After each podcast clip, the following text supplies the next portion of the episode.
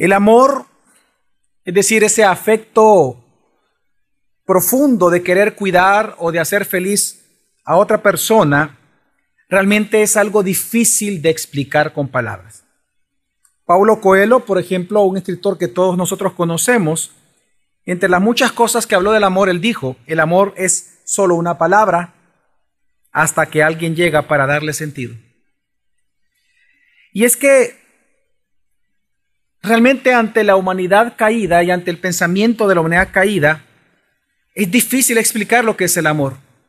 Bueno, y si nos basamos en la naturaleza con la cual nosotros nacemos, que es una naturaleza caída, el amor solamente es pasión, es irracionalidad. Un anónimo también escribió, ámame sin preguntas, que yo te amaré sin respuestas. Esta frase lo que significa es que el amor no se debe de detener, no se puede enmarcar, debe de ser libre, pasional, irracional hasta las últimas consecuencias. No estoy diciendo yo que eso es el amor, estoy diciendo lo que la mente caída piensa acerca del amor. Pero aún así, con una mente caída, no podemos negar que los seres humanos podemos definir de manera cercanas el amor, cercanas a lo que la Biblia enseña acerca del mismo. Por ejemplo, Sam King escribió, aprendemos a amar no cuando encontramos a la persona perfecta, sino cuando llegamos a ver de manera perfecta a una persona imperfecta. Y aunque para nosotros los seres humanos es imposible, por ser imperfectos, amar perfectamente, esto no lo es para Dios. Quien siendo Él perfecto, Él sí nos puede amar perfectamente a cada uno de nosotros. Y ese es el gran tema que unifica todo el libro de Oseas. El profundo amor que Dios tiene por un pueblo idólatra, por un pueblo adúltero, al cual en lugar de destruirlo eternamente, le promete restaurarlo, perdonarlo, cuidarlo, sanarlo inmerecidamente. Realmente el amor de Dios es un amor incomprensible por más que usted trate de comprenderlo, no lo puede comprender a menos que usted ocupe los ojos de la gracia. Es un amor incomprensible porque cómo es posible que Dios puede amar a personas tan pecadoras e imperfectas como usted y como yo. Porque la paga del pecado es muerte, más el regalo, la dádiva de Dios la salvación, el amor mostrado en la salvación de Cristo Jesús. Cuán incomprensible es el amor de Dios. No se puede comprender, pero sí lo podemos experimentar. Y de eso trata el libro de Oseas. El énfasis de todo el libro de Oseas es mostrar la justicia de Dios contra Israel pecaminoso, adúltero, pero a la vez mostrar el amor inmerecido que Dios demuestra sobre ellos a través de darles promesas de salvación por gracia.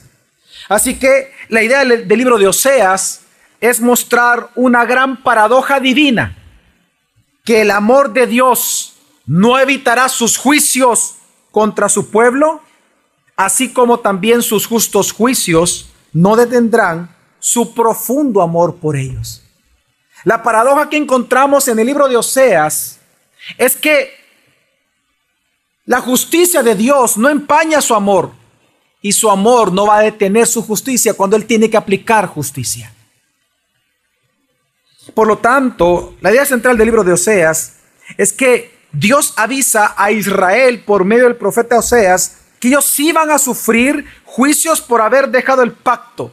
Pero a la par de estos anuncios de juicio les consuela a revelarles que esos juicios son para que ellos regresen a Dios una vez más, quien les promete también a través del profeta Oseas restaurarlos, uniéndolos a Él eternamente, porque Dios siempre les ha amado.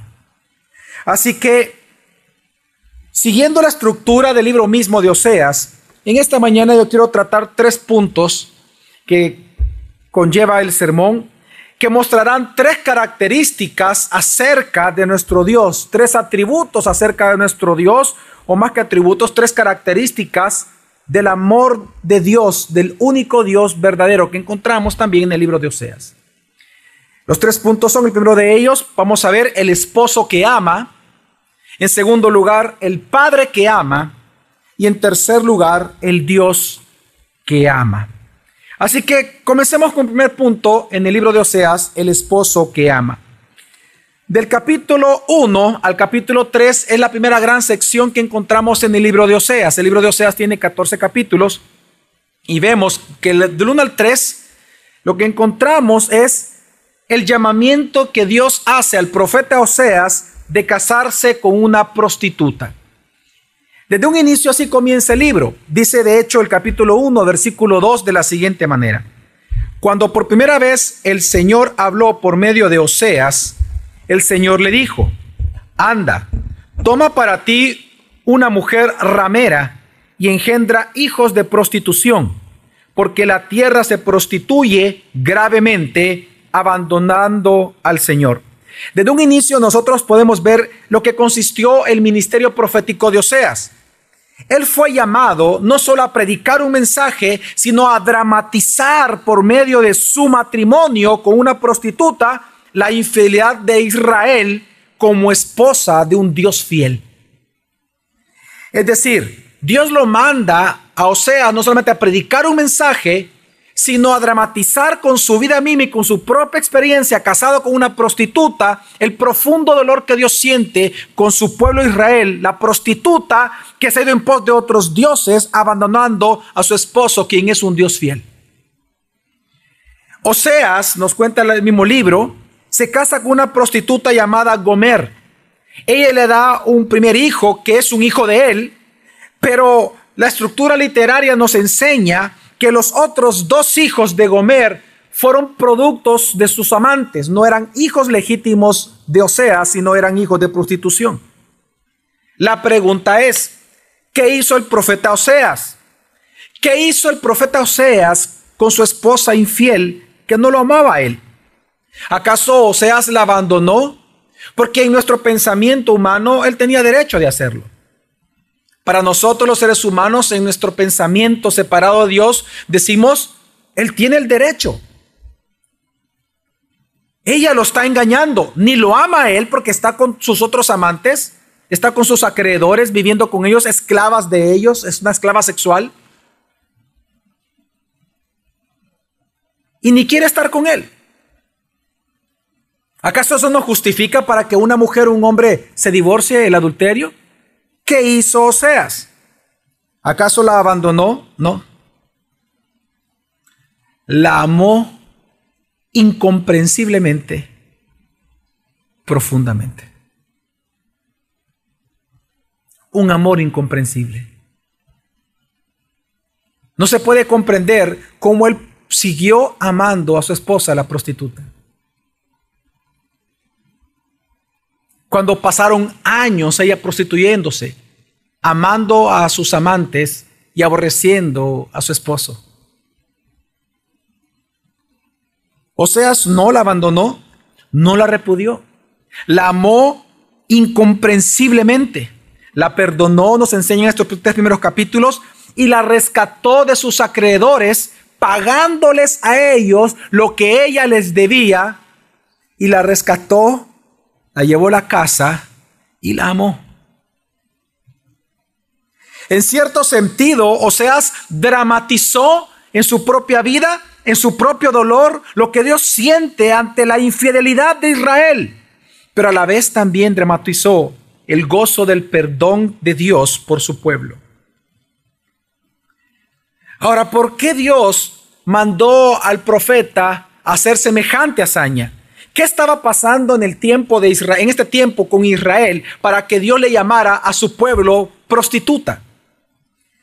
En estos primeros tres capítulos de Oseas 1 al 3, lo que encontramos es que el tiempo en que esta profecía se dieron, estos tres capítulos, era un tiempo en que Israel estaba siendo gobernado por el rey Jeroboam II.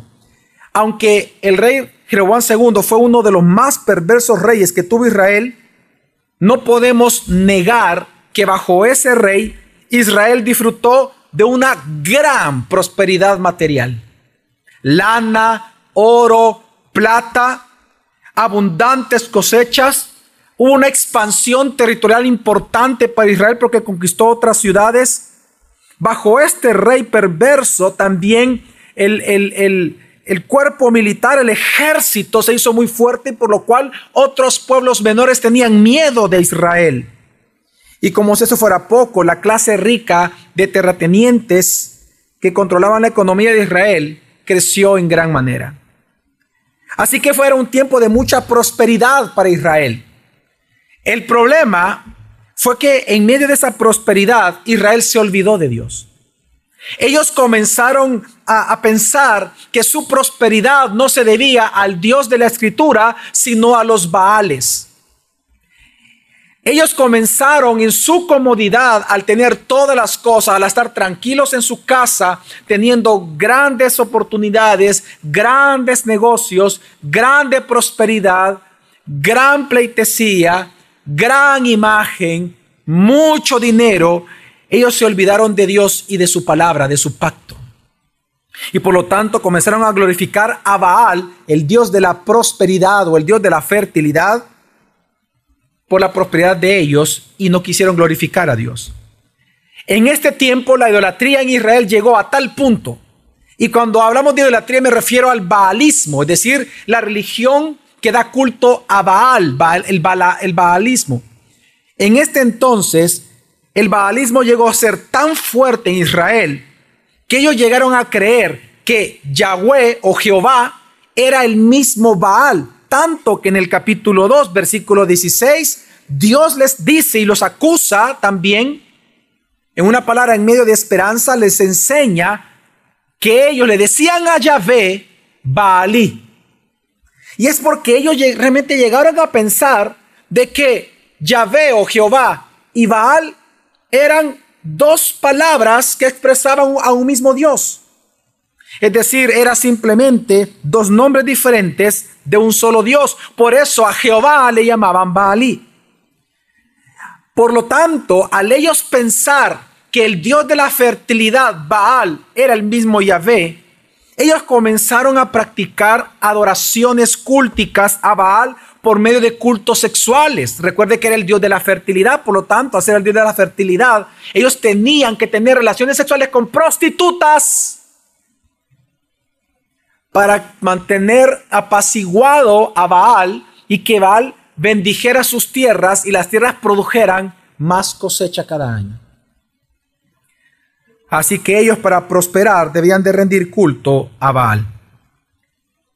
Ahora, ¿Cómo es posible que el pueblo de Dios llegara a tal ignorancia acerca de su Dios?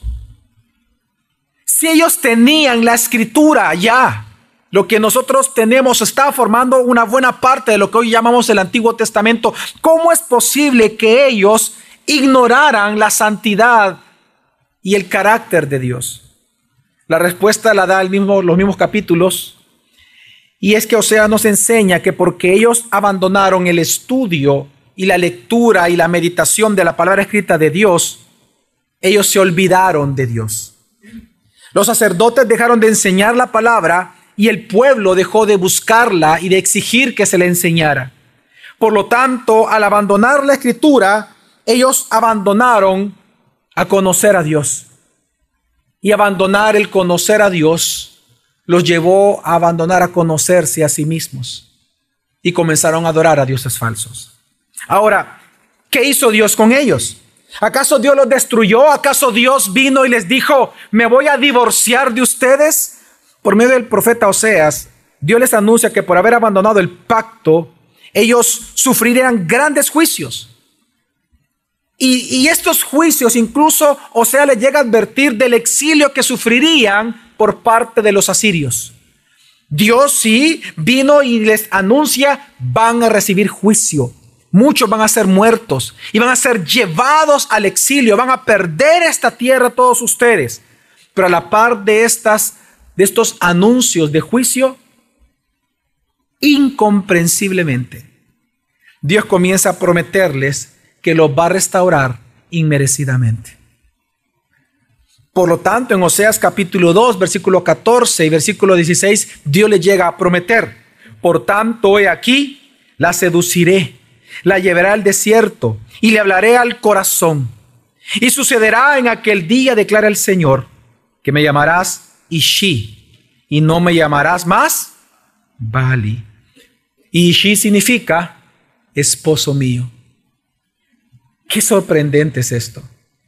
Porque Dios está presentando en estos capítulos, primeros tres capítulos, como un esposo que está amando incomprensiblemente a una esposa infiel, a una esposa adúltera, a una esposa prostituta.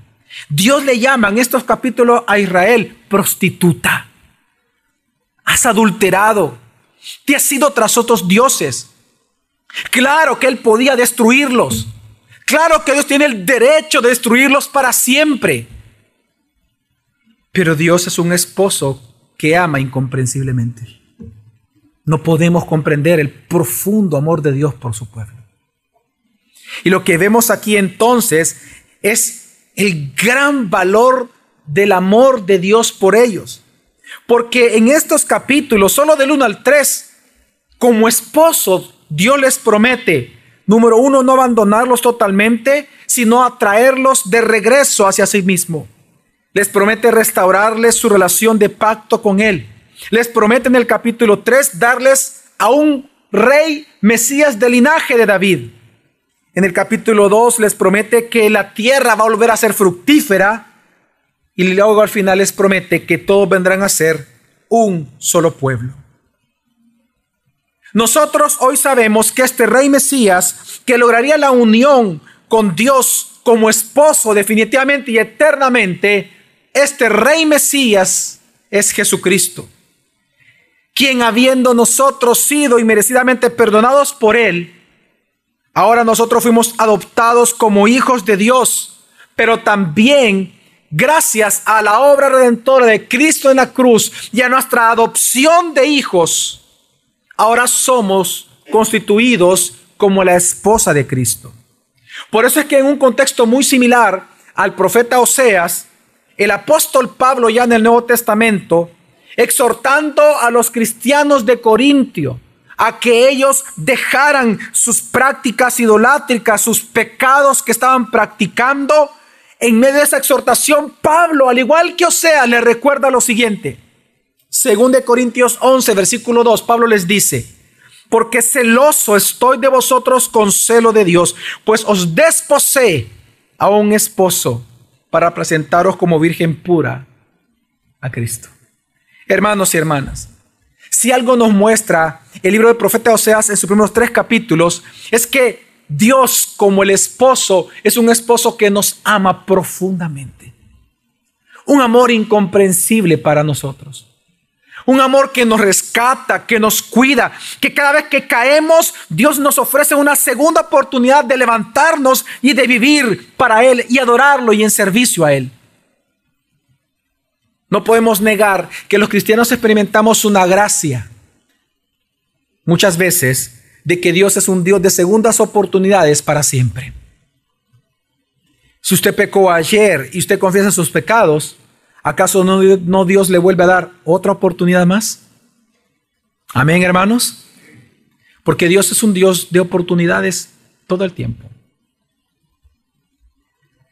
Así que ver en Oseas, de capítulo 1 al 3, a Dios como el esposo que ama inmerecidamente a su esposa infiel, nos debe llevar a reflexionar en tres cosas, hermanos. En primer lugar, arrepentimiento, a entender a nosotros los cristianos de la iglesia gracia sobre gracia y a los cristianos de nuestro tiempo hoy en El Salvador a entender de que Dios ve nuestros pecados como de prostitución. Cada vez que tú ves pornografía, cada vez que tú mientes a tus hijos, cada vez que tú mientes a tu esposa y a tu esposo, cada vez que tú mientes en el trabajo, cada vez que tú haces un mal negocio, un, un negocio en tinieblas. Cada vez que tú engañas a un proveedor, cada vez que tú engañas al gobierno, cada vez que tú engañas a tus clientes, cada vez que tú te aprovechas de alguien, Dios ve tu pecado como un pecado de una prostituta.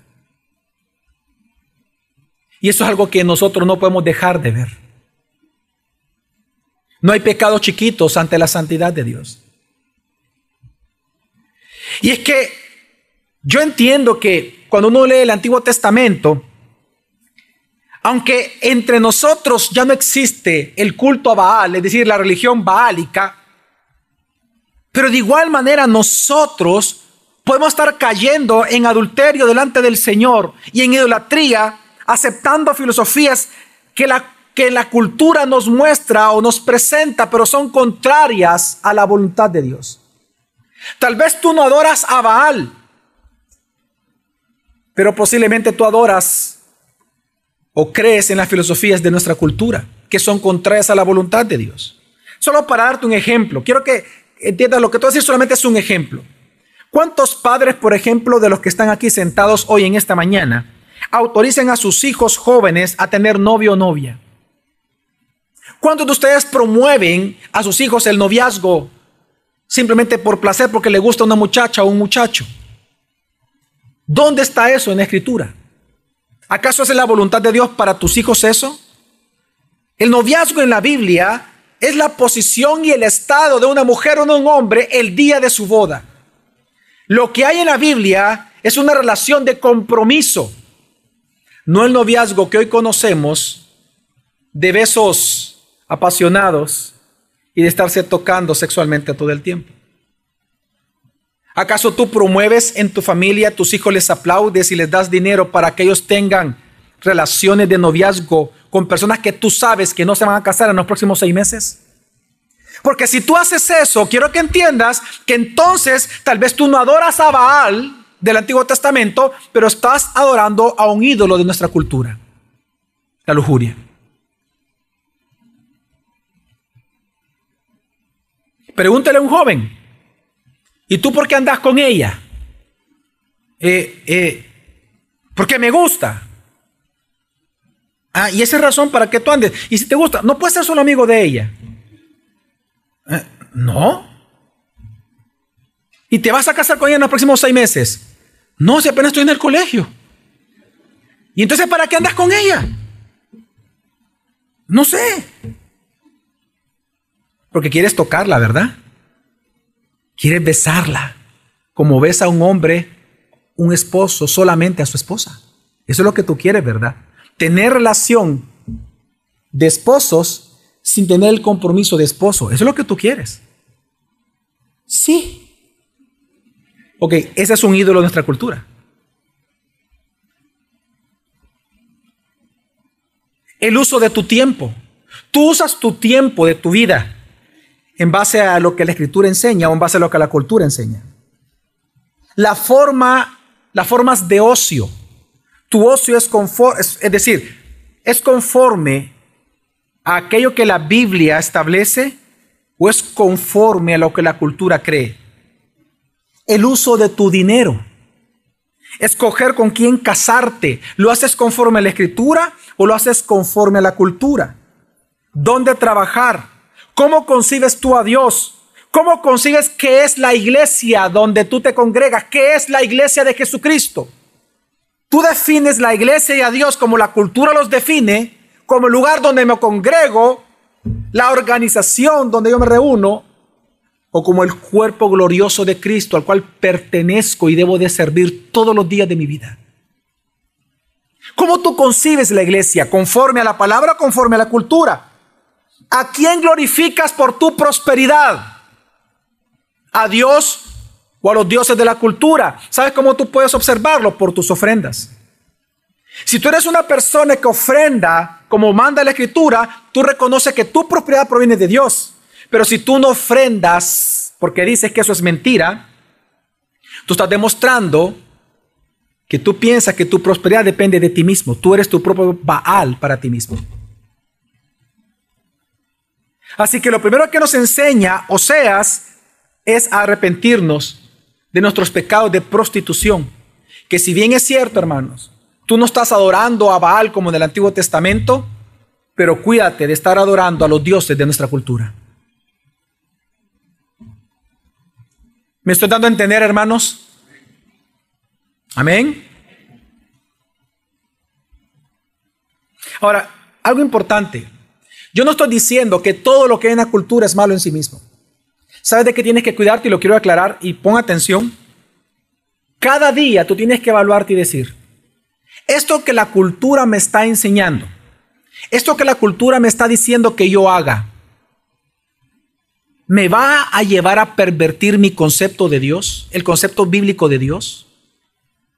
¿Es contrario a lo que la Biblia me enseña? Porque si entonces lo que la cultura me está exigiendo que yo haga es contrario o me va a pervertir el concepto de Dios bíblico, entonces eso yo lo debo de rechazar. No es que tú vas a rechazar si tú quieres, por ejemplo, jugar tenis, de jugar tenis. Tú quieres jugar golf, bueno, vas a jugar golf. No es pecado. Ahora, pecado sería, viene el punto, que por querer jugar golf, tú dejes de comer a tu familia. Dejes sin comer a tu familia. O que por jugar golf tú lo hagas para tú poder obtener ese sentimiento de ser alguien o de identidad, porque estás rodeado de otras personas con ingresos económicos más fuertes que tú. Al final lo que tienes que evaluar es el motivo de tu propio corazón. Pablo vivió en una cultura diferente a la nuestra.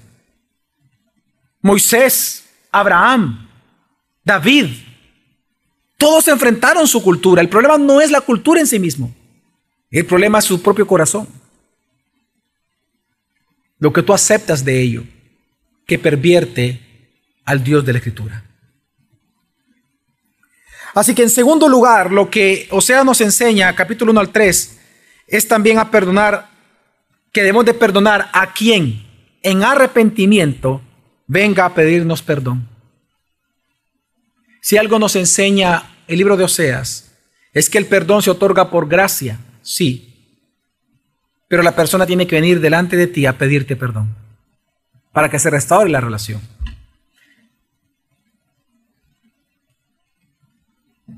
Y tú puedes ir y perdonarlo también, no hay problema.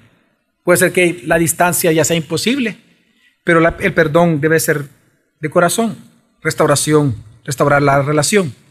Y en tercer lugar, algo que nos enseña esta primera parte de Oseas es amar a nuestro prójimo a nuestro amigo o enemigo incondicionalmente.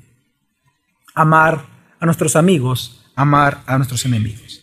Así que del capítulo 1 al capítulo 3 lo que encontramos es a un esposo, a Dios como un esposo que ama.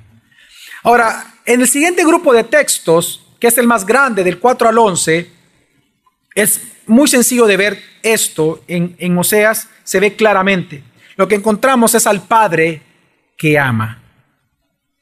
Del capítulo 4 al 11 lo que vemos es una colección de profecías, coleccionadas por muchos años, casi 25 años de profecías, que mantiene la misma estructura todas ellas.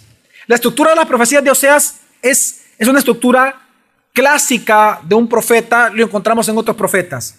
Primero él anuncia las acusaciones de Dios contra su pueblo, Luego él anuncia los juicios contra su pueblo y luego habla de la restauración que Dios va a hacer, que Dios promete a su pueblo.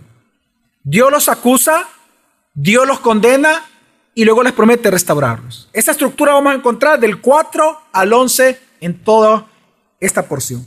Ahora, ¿de qué Dios les acusa entonces a ellos en este periodo de Oseas? Bueno, lo que sucedió fue que después de la muerte de Jeroboam II, vino el declive de Israel como nación. Si con Jeroboam llegó a uno de sus puntos más altos en prosperidad, después de su muerte Israel comenzó a caer fuertemente como una nación. Y es que muchas cosas sociales sucedieron que Oseas realmente condena enérgicamente del capítulo 4 al capítulo 11. Lo que Dios condena a través del profeta del capítulo 4 al capítulo 11 son varias cosas. Número uno, por ejemplo, lo que condenó o lo que condenan es, es esta anarquía militar que sucedió en Israel. Y es que los militares se levantaron y comenzaron a matar reyes para ellos obtener el poder de la nación. Dios condena eso en Oseas. También ante la opresión de los asirios, las autoridades de Israel, en lugar de humillarse ante Dios y buscar la ayuda de Él, prefirieron hacer alianzas políticas militares con los sirios y más adelante con Egipto. Como si eso fuera poco, en esta época los sacerdotes dejaron de enseñar la palabra de Dios y el pueblo se volvió ignorante de quién era Dios y por ello comenzaron a cometer toda clase de pecados sociales en Israel. Y quiero que veamos cómo, cómo, cómo Seas presenta esto. O sea, va a definir y, llega a decir que los problemas sociales de la nación viene porque la nación desconoce a Dios. Al desconocer a Dios, tú desconoces el valor de la dignidad de los seres humanos. Y al desconocer la dignidad y el valor de los seres humanos, tú los violentas a ellos. Ya no importan ellos, ya no valen nada ellos. Quiero que entiendas que lo que va a enseñar Oseas es que los problemas sociales de una nación surgen cuando esa nación se olvida de quién es Dios. Por ejemplo, él comienza a condenar esto y diciendo que por haberse olvidado de la palabra, se olvidaron de Dios. Y los problemas sociales que surgieron son los siguientes. En el capítulo 4, él habla de violencia, asesinatos, mentiras, engaños comerciales, robo, adulterio y libertinaje. Todo eso comenzó a suceder porque ellos abandonaron el estudio de la escritura, por lo tanto se olvidaron de Dios.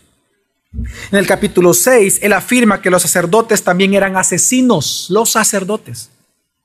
Capítulo 7 nos habla que en Israel se formaron pandillas, de hecho así lo dice una versión, pandillas, de autoridades corruptas también, hay una denuncia, que las autoridades ante estas pandillas, oiga bien, no estoy exagerando, léase, capítulo 7, que las autoridades de Israel ante estas pandillas, en lugar de eliminarlas, vean todos para acá, se asociaron en Israel. Ellos trabajaban para las autoridades. Eran autoridades corruptas. Capítulo 8 se nos dice que ellos, que el pueblo elegía reyes que no eran de Dios. Se les acusa de establecer un becerro de oro en Samaria. Capítulo 9 nos habla que los príncipes apostataron, los príncipes de la ciudad. Y capítulo 10 se nos dice que todo el pueblo blasfemaba contra Dios, pues no le amaban. En resumen, Dios les acusa a ellos de ser hipócritas, porque aunque estos, todas estas cosas son delitos ante la santidad de Dios, son pecados culturales ante la santidad de Dios, para ellos culturalmente no eran pecados. Pero es que tiene lógica. ¿Cómo un ser humano va a temer a, un Dios al cual él no conoce. Y lo que pasaba con este pueblo. Al desconocer a Dios, dejaron de temer a ese Dios, obviamente. Y por lo tanto, todo lo que hacían, aunque era pecado para él, ellos no lo sabían porque ignoraban a Dios.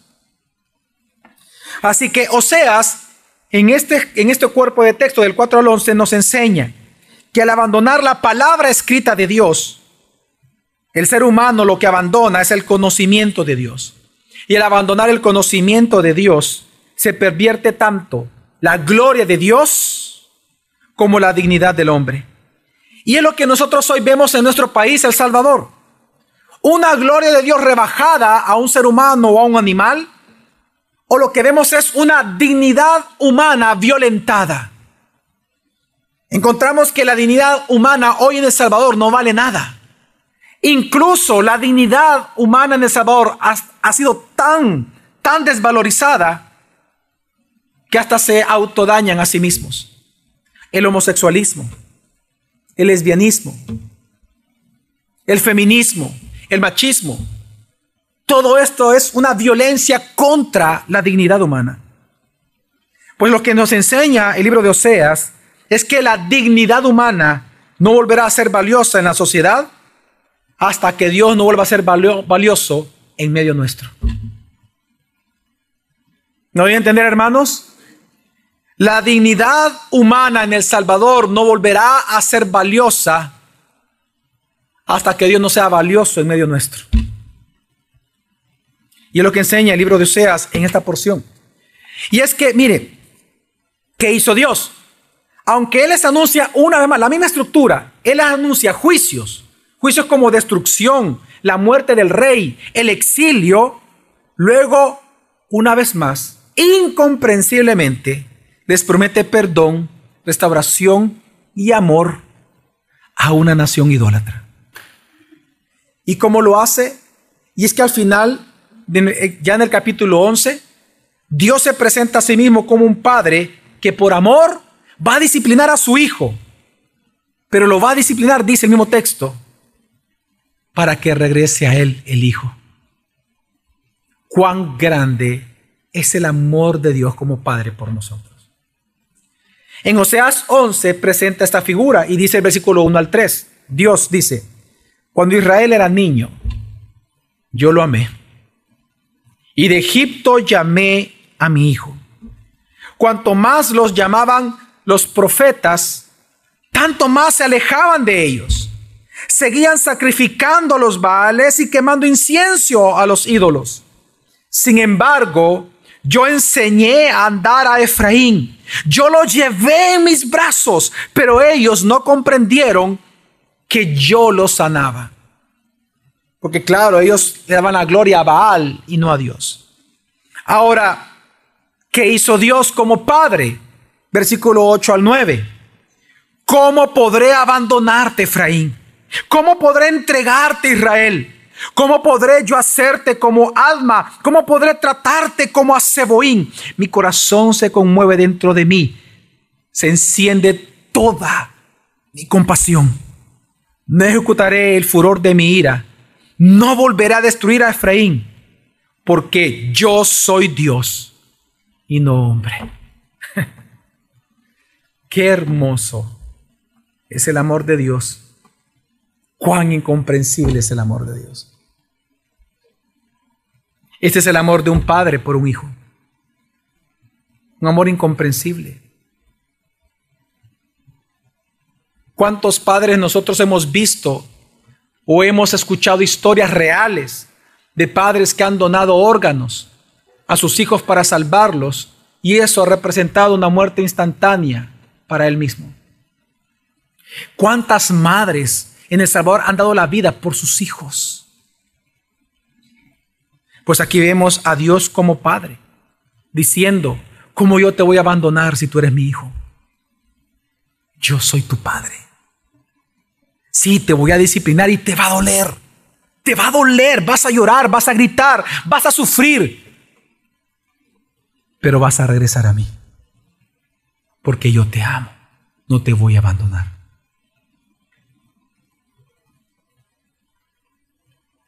Ahora, qué hermoso lo que Dios dice.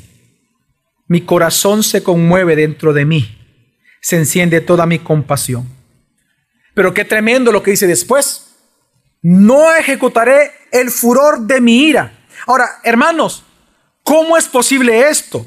¿Cómo es posible que el Dios justo satisfaga su ira contra el pecador, pero a su vez como Padre satisfaga su compasión por él?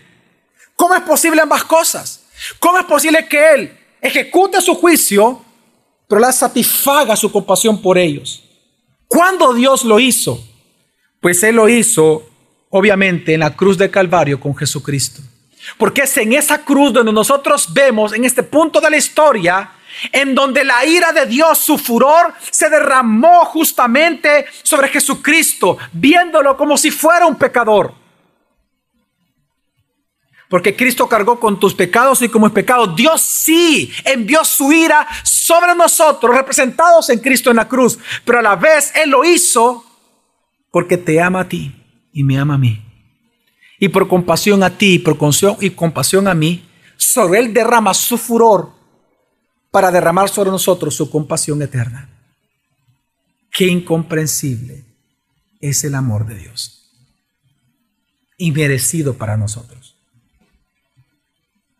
Por lo tanto, es en la cruz donde vemos la ira satisfecha de Dios, la justicia satisfecha de Dios, pero también el amor paternal de Dios por eso es que ahora a nosotros se nos dice, gracias a esa obra de Cristo en la cruz, en Juan 16, 27, se nos dice, pues el Padre mismo os ama, porque vosotros me habéis amado y habéis creído que yo salí del Padre. hermanos y hermanas mías de Cristo Jesús, el Padre te ama a ti. El Padre te ama. Por eso, al que Dios ama, también el que disciplina, no para su destrucción, para que regrese a Él una vez más, porque el Padre te ama a ti. Y por último, lo que vemos en Oseas, la última parte del 12 al 14, lo que encontramos allí entonces es el Dios que ama. Del 12 al 14 lo que realmente se ve en el texto es que se hace una síntesis de todo el mensaje de Oseas compilado de los capítulos anteriores. Lo que vemos en este texto, en este cuerpo de texto, es que Dios llama ya al arrepentimiento formal a Israel por sus idolatrías y sus pecados sociales contra el prójimo. Una vez más les acusa y pone las acusaciones que Dios les hace. Una vez más Dios les advierte el juicio inminente que viene de parte de los asirios. Pero una vez más les muestra su incomprensible amor por medio de darles promesas de restauración. Y es que a pesar de estar a las puertas del exilio, Dios les dice en Oseas capítulo 14, versículo 4, yo sanaré su apostasía, los amaré de pura gracia, pues mi ira se ha apartado de ellos. Hermanos y hermanas, cuán grande es el amor de Dios. Dios mismo dice, yo sanaré su apostasía. Cuán grande es el amor de Dios. Un amor incomprensible, inmarcesible, insondable, pero también un amor inmerecido porque somos pecadores. Pero él llega a decir, yo sanaré su apostasía, los amaré de pura qué. Los amaré de pura qué, hermanos? Gracia. Es un amor inmerecido. Jamás tú vas a merecer el amor que Dios tiene por ti. Jamás. pero sí lo vas a experimentar porque Él así lo ha querido. Y lo que encontramos aquí es que dice, yo sanaré su apostasía, pero ¿por qué? Veamos la estructura del texto, dice, yo sanaré su apostasía, te amaré por pura gracia, en otras palabras, te mostraré mi amor por ti, pero ¿por qué? Pues mi ira, sé que se ha apartado de ellos. Y esta es la gran pregunta, ¿cuándo Dios lo hizo? cuando Él apartó su ira de nosotros, cuando Él vino a sanar nuestra apostasía. Isaías 53 dice del 3 al 5, hablando de aquel rey que habría de venir, el Mesías sufriente. Él fue despreciado y desechado de hombres, varón de dolores y experimentado en aflicción. Y como uno de quien los hombres esconden el rostro, fue despreciado y no le estimamos. Ciertamente Él llevó nuestras enfermedades y cargó con nuestros dolores. Con todo nosotros le tuvimos por azotado, por herido de Dios y afligido. Mas Él fue herido por nuestras transgresiones, molido por nuestras iniquidades. El castigo por nuestra paz cayó sobre Él. Y por sus heridas hemos sido sanados. Y es que en Isaías al pecado se le llama enfermedad. Aquí no está hablando de sanidades, de enfermedades humanas. Está hablando del pecado del corazón del hombre. Aquí Isaías le está llamando al pecado enfermedad. Lo que está diciendo es que Mesías, su obra redentora, va a ser tan, tan completa, tan plena, que a través de sus heridas nosotros seríamos sanados de nuestros pecados. Así que hermanos, Dios nos sanó nuestra apostasía por medio de Cristo. Por lo tanto, si ahora Dios nos entrega su amor a nosotros por pura gracia, es porque su ira ya cayó sobre el Hijo, cuyo nombre es Jesucristo. Hermanos y hermanas, la idea central de esta exposición de Oseas es mostrar la gran paradoja divina que mencionamos al inicio. Que por el amor de Dios, perdón, que el amor de Dios no evitará que Él nos pueda disciplinar por nuestros pecados, pero su disciplina nunca va a detener su profundo amor por nosotros, haciéndonos regresar a Él, ya sea como hijo, ya sea como esposa, ya sea como un siervo del Dios que nos ama. Si tú estás sufriendo entonces por causa de tus pecados, arrepiéntete tu pecador. Acepta el error que ha sido abandonar a tu Dios. Acepta el error que es vivir sin reconocer a Jesús como Dios Salvador. Y a mis hermanos que están aquí, yo te invito que si tú estás sufriendo a causa de tus pecados, mire, no todo el sufrimiento humano sabemos que es por causa del pecado, pero si tú estás sufriendo a causa de tus propios pecados, o sea, nos enseña que lo primero que tienes que hacer es recordar que tu Dios, que el verdadero Dios redentor, es un Dios compasivo. Lucas 19, 41 al 42 dice, cuando se acercó al ver la ciudad, lloró sobre ella. ¿Tú te imaginas Jesús llorando por un pueblo? ¿Qué escena es esta? Vemos a un Dios de consuelo. Vemos a un Dios llorando por su ciudad. Vemos a Dios llorando. Es la misma figura que encontramos en Oseas, a un padre que está llorando por su hijo que ha ido de la casa. Aquí vemos a Dios llorando literalmente, a Dios literalmente llorando por su pueblo. La pregunta es por qué él estaba llorando y él dice, diciendo, si tú también hubieras sabido en este día lo que conduce a la paz. Hermanos, si tú estás sufriendo a causa de tus pecados, hermano, recuerda que Dios es un Dios de compasivo, lleno de consuelo para ti. Si tan solo tú entiendes, si tan solo tú entendieras cuál es el camino de la paz con Dios, que es Cristo, gozarías de tal consuelo delante del Señor. Y en segundo lugar, anímate, hermano mío, anímate, ten esperanza y paz en la buena voluntad del Señor. Hermanos míos, hermanas mías, ánimo. Estás sufriendo, anímate. Yo no voy a negar que la vida no es dura. Claro que la vida es dura. Pero recuerde que el final de esta vida es grandioso. Cielos nuevos y tierra nueva. Cuando Cristo venga por segunda vez, estaremos eternamente en paz, en gozo y en sosiego con Él. La vida es dura, pero el final de la vida es grandiosa. Vivamos para el Señor con ánimo pronto, porque Él vendrá por segunda vez. Amén. Vamos a orar, hermanos.